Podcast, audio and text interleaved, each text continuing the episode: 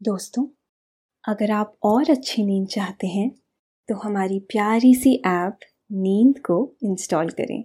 इस ऐप पर आपको एक्सक्लूसिव स्लीप स्टोरीज मिलेंगी। इंस्टॉल करने के लिए आप हमारी वेबसाइट नींद डॉट ऐप पर ज़रूर आइए। नमस्कार, मैं हूँ पायल। आज सुनिए लेखक कुमार रहमान की लिखी स्लीप स्टोरी जी भर कर जी लो। याद कीजिए, आप वह कौन सी सीडी लाए थे, जिसके सॉन्ग्स आप नहीं सुन सके? या फिर ऐसी कौन सी किताब है, जिसे आप पढ़ना चाहते हैं, लेकिन वह पढ़ी ही नहीं जा सकी? वो जीन्स कितने प्यार से आप खरीद कर लाए थे वो तो बस यूँ ही रखी है। ये वो सारी चीज़ें हैं जो दिखती है, जिन्हें आप सहज कर रख सकते हैं। लेकिन लम्हों को आप सहज नहीं सकते। उन्हें जी लीजिए। अपने उन शौकों को पूरा कीजिए जो आप बरसों से करना चाहते हैं, लेकिन कर ही नहीं पाते हैं। वक्त के हिस्से कीजिए। उसे चिपका दीजिए सामने की दीवार पर। उस वक्त को थाम कर रखिए और जीना शुरू कीजिए। वह सीढ़ी सुनिए जो जाने कब से पड़ी है। उस किताब को भी थोड़ा थोड़ा पढ़ डाली है, जो अब तक नहीं पढ़ी गई। मार्क ट्वेन कहते हैं, दोस्त और किताब, कम मगर अच्छी होनी चाहिए।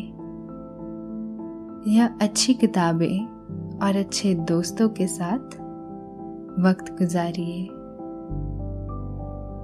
यकीन मानिए, आप ऊर्जा से भर उठेंगे।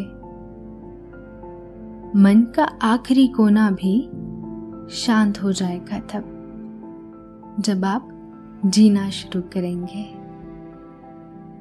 वक्त के पीछे मत भागिए, उसे भोगिए। हम इस बारे में और भी बातें करेंगे, लेकिन पहले आप अपने आसपास की सारी लाइट्स ऑफ़ करके आराम से लेट जाएँ। अपनी आँखें धीरे से बंद कर लीजिए अब थोड़ा सा अपने शरीर को आराम दीजिए थोड़ा और आराम। अपने शरीर को बिल्कुल ढीला छोड़ दीजिए। कोई टेंशन नहीं। कोई तनाव नहीं। अपने दिमाग में चल रहे सभी विचारों को, चिंताओं को त्याग दें। एक शांति सी महसूस करें। सभी नेगेटिव और पॉजिटिव विचारों को धीरे धीरे निकाल दें। हाथों को सीधा करके अपनी कमर की साइड में रख लीजिए। अब अपनी सांसों पर ध्यान लगाए। इसे धीमे या तेज नहीं करना। बस ध्यान देना है कि कैसे वो आपके नाक और गले में होते हुए फेफड़ों में आ रही है। और आपके फेफड़े फूल रहे हैं। और कैसे आपके फेफड़ों से वापस निकलकर गले और नाक के माध्यम से वापस निकल रही है। और आपके फेफड़े थोड़े सिकुड़ रहे हैं। मन शांत। एकदम शांत होता जा रहा है। आप अच्छा महसूस कर रहे हैं। खुद को काफ़ी हल्का फील कर रहे हैं। सब तरफ़ शांति है, सुकून है, खामोशी है।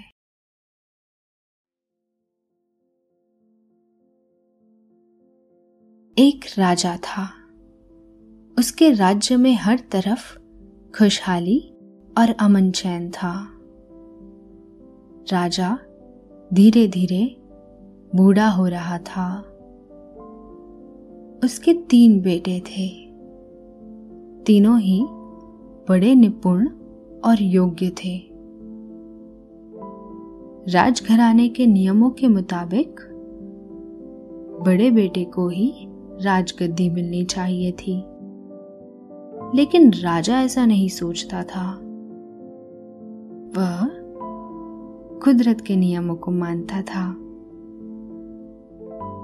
वह चाहता था कि उसकी राजगद्दी पर सबसे योग्य राजा ही बैठे, ताकि उसके राज्य के लोग खुशहाल बने रहे। उसके बाद उसके राज्य की जनता को किसी तरह का कोई कष्ट ना हो। लेकिन उसकी समझ में न आता था कि वह अपनी विरासत किस बेटे को सौंपे। इसी उड़ेड़ बुन में काफ़ी समय गुजर गया। राजा का स्वास्थ्य भी ठीक नहीं रहता था। वह जल्द से जल्द देश के राजा का चुनाव करना चाहता था। एक दिन उसे फ़िक्र में डूबा देखकर रानी ने उसे चिंता की वजह पूछी, महाराज, मैं पिछले कुछ दिनों से देख रही हूँ कि आप किसी सोच में डूबे रहते हैं। पहले मैंने सोचा कि राजकाज में ऊंच नीच लगी रहती है। यूँ ही सा कोई मामला होगा। लेकिन आपकी चिंता लगातार बढ़ती जा रही है। मुझसे दिल का हाल कहे महाराज। राजा ने ठंडी आह भरते हुए कहा, मैं अब बूढ़ा हो चला हूँ। मुझे अपने राज्य के लिए एक सुयोग्य राजा की तलाश है।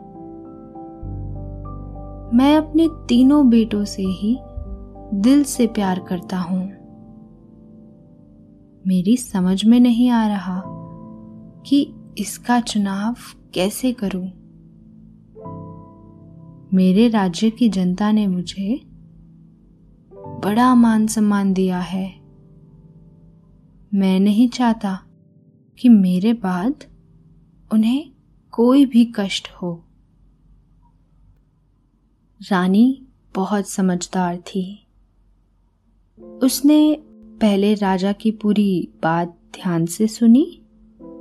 उसके बाद उसने राजा को उपाय बता दिया। अगले दिन राजा ने राज दरबार में तीनों राजकुमारों को बुलाया। तीनों पुत्र यथा समय पहुँच गए। राजा ने खंजानची को इशारा किया। खंजानची ने तीनों राजकुमारों को एक एक थैली हाथ में पकड़ा दी। उसके बाद वह अपने आसन पर बैठ गया।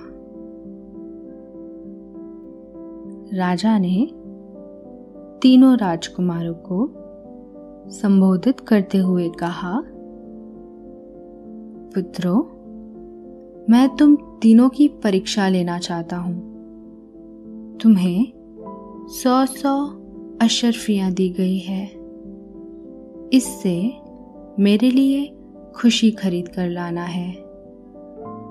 तुम्हें कल इसी समय पर फिर उपस्थित होना है।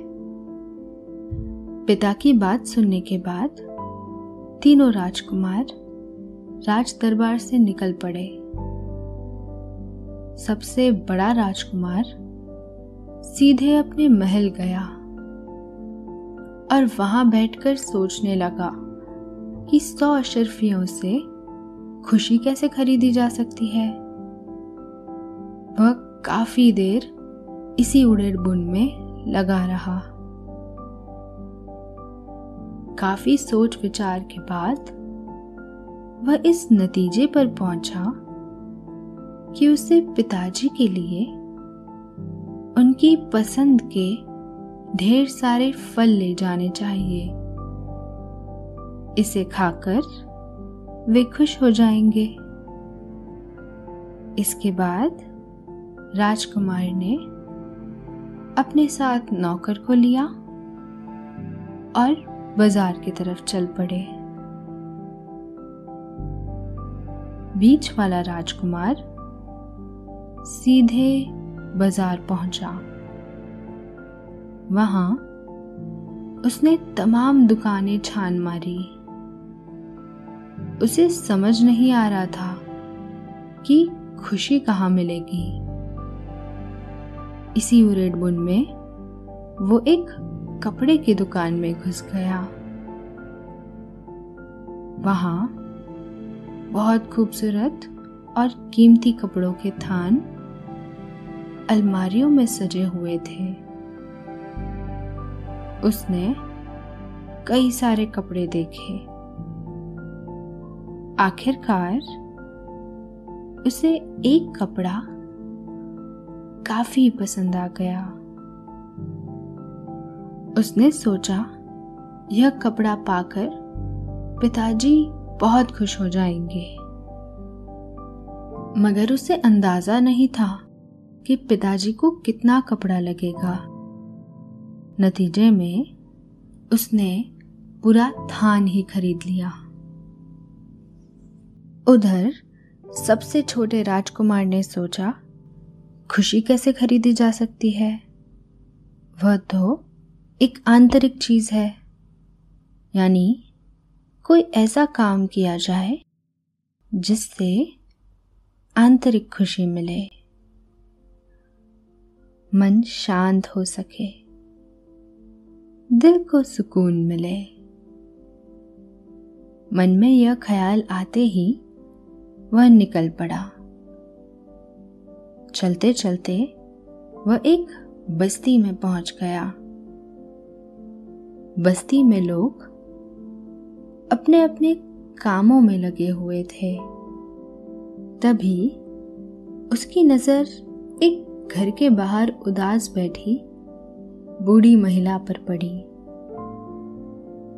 उसे चिंता में डूबा देखकर राजकुमार ने उससे पूछा, आप किस बात को लेकर इतना परेशान हैं? क्या इस बार फ़सल अच्छी नहीं हुई?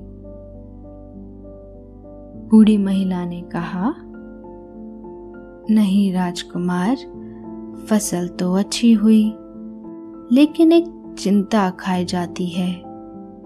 मेरी तीन बेटियाँ हैं। तीनों बड़ी हो रही हैं। मेरे पास इतना धन नहीं है कि मैं उनका विवाह कर सकूँ। खेती भी इतनी नहीं है कि उससे कुछ बचा सकूँ। अगर खेती बेच कर बेटियों की शादी की तो फिर मैं क्या खाऊँगी इसी चिंता में गली जाती हूँ बूढ़ी महिला की बात सुनने के बाद राजकुमार ने जेब से अशरफियों की थैली निकाली और बुढ़िया को देते हुए कहा माता जी यह छोटी सी भेंट स्वीकार कीजिए राजा की तरफ़ से। उन्हें आपकी फ़िक्र है। इसलिए उन्होंने यह उपहार के तौर पर आपको भेजा है। बूढ़ी महिला ने थैली खोलकर देखा तो उसमें अशरफियाँ भरी हुई थी। उन्हें देखकर उसकी खुशी का ठिकाना नहीं रहा। उसने राजकुमार और राजा को ढेर सारी दुआएँ दी। अगले दिन निश्चित समय पर तीनों राजकुमार राजा के सामने हाजिर हुए। सबसे बड़े राजकुमार से राजा ने पूछा, खरीद लाए खुशी? बड़े राजकुमार ने नौकर को इशारा किया और नौकर ने फलों के ढेर सारे टोकरे राजा के चरणों में रख दिए। उन्हें देखकर राजा बहुत खुश हुआ। सभी फल राजा के पसंद के ही थे। इसके बाद मंझले राजकुमार की बारी आई। उसने भी नौकर से कहा और नौकर ने राजा के चरणों में किमखाब कपड़े का थान रख दिया। किमखाब, रेशम और सोने या चांदी के तार से बुना जरीदार और कीमती कपड़ा होता है। उसे देखकर राजा बहुत खुश हुआ। इसके बाद छोटे राजकुमार की बारी आई। वह खाली हाथ खड़ा था। राजा ने उससे पूछा, तुम क्या लाए हो? छोटे राजकुमार ने कहा, मैं आपके लिए खुशी लाया हूँ। राजा ने कहा कहा है? मुझे तो कुछ दिख नहीं रहा। इसके बाद राजकुमार ने राजा को सारा किस्सा सुना दिया। उसकी बात सुनकर राजा बहुत खुश हुआ। सिंहासन से उतरकर उसने छोटे राजकुमार को गले लगा लिया। इसके बाद राजा ने कहा, खुशी हमारे अंदर से आती है। हमें वह काम करने चाहिए जो हमें आंतरिक खुशी दे, जिससे अंतर मन खुशी से भर जाए। बाकी दोनों राजकुमारों ने मुझे खुश करने का अच्छा उपाय किया। लेकिन छोटे राजकुमार ने अपने कर्म से कई लोगों को खुश किया। सबसे पहले उस बुढ़िया को। उसके बाद उसकी तीनों बेटियों को। फिर राजकुमार खुद इस कर्म से खुश हुआ। और फिर मुझे भी बहुत खुशी हुई। राजा ने छोटे राजकुमार को भरे दरबार में अपना उत्तराधिकारी घोषित कर दिया।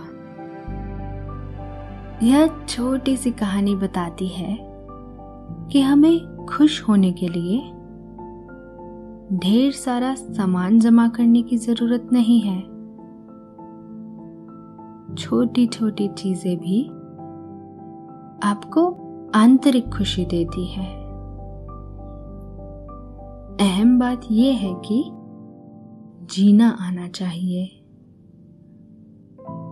आपको हर छोटी सी छोटी बात पर खुश होना आना चाहिए। तभी ही आप जी भर कर जी सकेंगे। अच्छा किसी संडे के दिन को चुन लीजिए और उस दिन कोशिश कीजिए कि आप हर वो काम करेंगे जो आप महीनों, बरसों से करना चाहते हैं, लेकिन आप कर ही नहीं पा रहे हैं। ऐसी कम से कम दो चीज़ों की लिस्ट बनाइए और उसे कर डालिए। फुर्सत कभी नहीं मिलेगी। अगर आज और अभी नहीं किया तो कभी नहीं कर पाएँगे, क्योंकि ज़िंदगी इसी डर्रे पर गुजर जाएगी। याद कीजिए, ऐसी कौन सी किताब है, जिसे आप बरसों पहले लाए थे? और फिर कभी पढ़ने का मौका ही नहीं निकाल सके। उसे आज पढ़ डालिए। छोटी सी तो किताब है। दो घंटे में तो आधी खत्म भी हो जाएगी। आप शुरुआत तो कीजिए। सब कुछ बहुत सहजता से होता चला जाएगा। बस आप आराम से खिड़की के पास कुर्सी डालकर बैठ जाइए और शुरू हो जाइए। फिर तो धीरे धीरे आप खो ही जाएँगे उस कहानी में। या कोई सीडी या फिर वेब सीरीज़। जिसे आप देखना चाहते हैं, लेकिन कभी वक्त ही नहीं निकाल सके। उसे देख ही डालिए। पूरी फ़िल्म नहीं देख सकते तो आधी ही देख लीजिए। आधी? नेक्स्ट हॉलीडे में देख लीजिएगा। मन की खुशी के लिए शुरुआत तो कीजिए। अपने अंतर मन की खुशी के लिए शुरुआत कीजिए। एक अहम बात और है। जब आप जी भर कर जीना शुरू कर देंगे तो आप खुद को ऊर्जा से भरा हुआ पाएँगे। आपके बाकी काम भी बहुत आसानी से होने लगेंगे। आज शाम की चाय पर किसी दोस्त को बुलाइए। उससे लेमन टी के साथ ढेर सारे गप्पे लगाइए। उसके साथ चेस खेलिए। कब से शतरंज खेलना चाहते हैं? आप अपने उस खास दोस्त के साथ जिससे आपकी शतरंज की दोस्ती थी। आज फिर उसी दोस्त से शह और मात के साथ ठहाके लगाइए। शतरंज खेलते हुए गप्पे लड़ाने का मज़ा ही निराला है। और कोई ऐसी शर्ट निकालिए जो आप पर बहुत अच्छी लगती है। जाने कब से वार्ड्रॉप में बंद पड़ी है? उसे निकालिए और पहनिए। किसी दिन अपनी पसंद की डिश बनाइए, जिसे आप काफ़ी दिनों से मिस कर रहे हैं। और उन जगहों पर भी घुमाइए, जहाँ आप हमेशा जाना चाहते हैं। वहाँ की तस्वीरें भी उतारिएगा, ताकि आपको वो पल हमेशा याद रहे। ऐसी कितनी ही ख्वाहिशें हैं, जिन्हें आप बरसों से बस टाल रहे हैं। क्यों? क्योंकि वक्त ही नहीं मिलता। वक्त हमेशा भागता रहता है। बहुत तेज़ी से वो भी। वक्त को भागने मत दीजिए। उसे थाम लीजिए। उसके पलों को जी लीजिए। पी लीजिए। और सबसे ज़रूरी। हमेशा सिर्फ़ अपने मन की कीजिए। इससे आपके मन में खुशी आएगी। खुशी ही दरअसल आपको ऊर्जा देती है, और यह ऊर्जा ही ज़िंदगी की खुराक है। आप एक नॉवेल लाए थे काफ़ी पहले, लेकिन कभी उसे पढ़ने का मौका ही नहीं मिल सका। आपने वह नॉवेल निकाल ली है। आप बहुत आराम से बिस्तर पर लेट गए हैं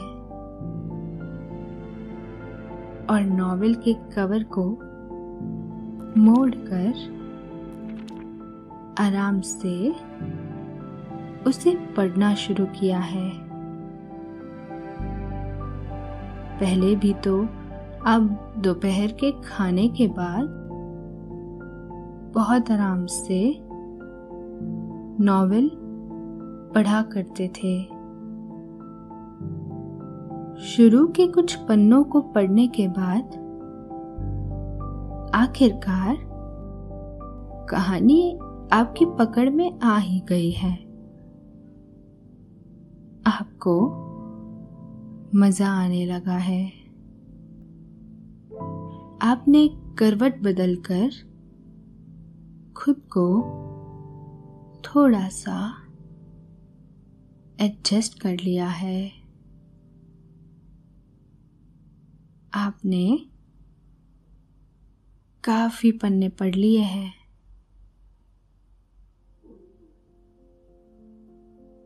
अब आपका जहन थोड़ा सा थका थका सा लग रहा है। आपका मन सोने का हो रहा है। आपने बहुत आराम से उस खुली हुई किताब से अपने चेहरे को ढक लिया है। दोपहर को सोने का यह सबसे पुराना और सबसे बेहतरीन तरीका है। चेहरे पर किताब रखने से हल्का सा अंधेरा हो गया है। और आपने आँखें बंद कर ली है। आपको नींद आने लगी है। आप आराम से नींद की बाहों में समा गए हैं, समा गए हैं।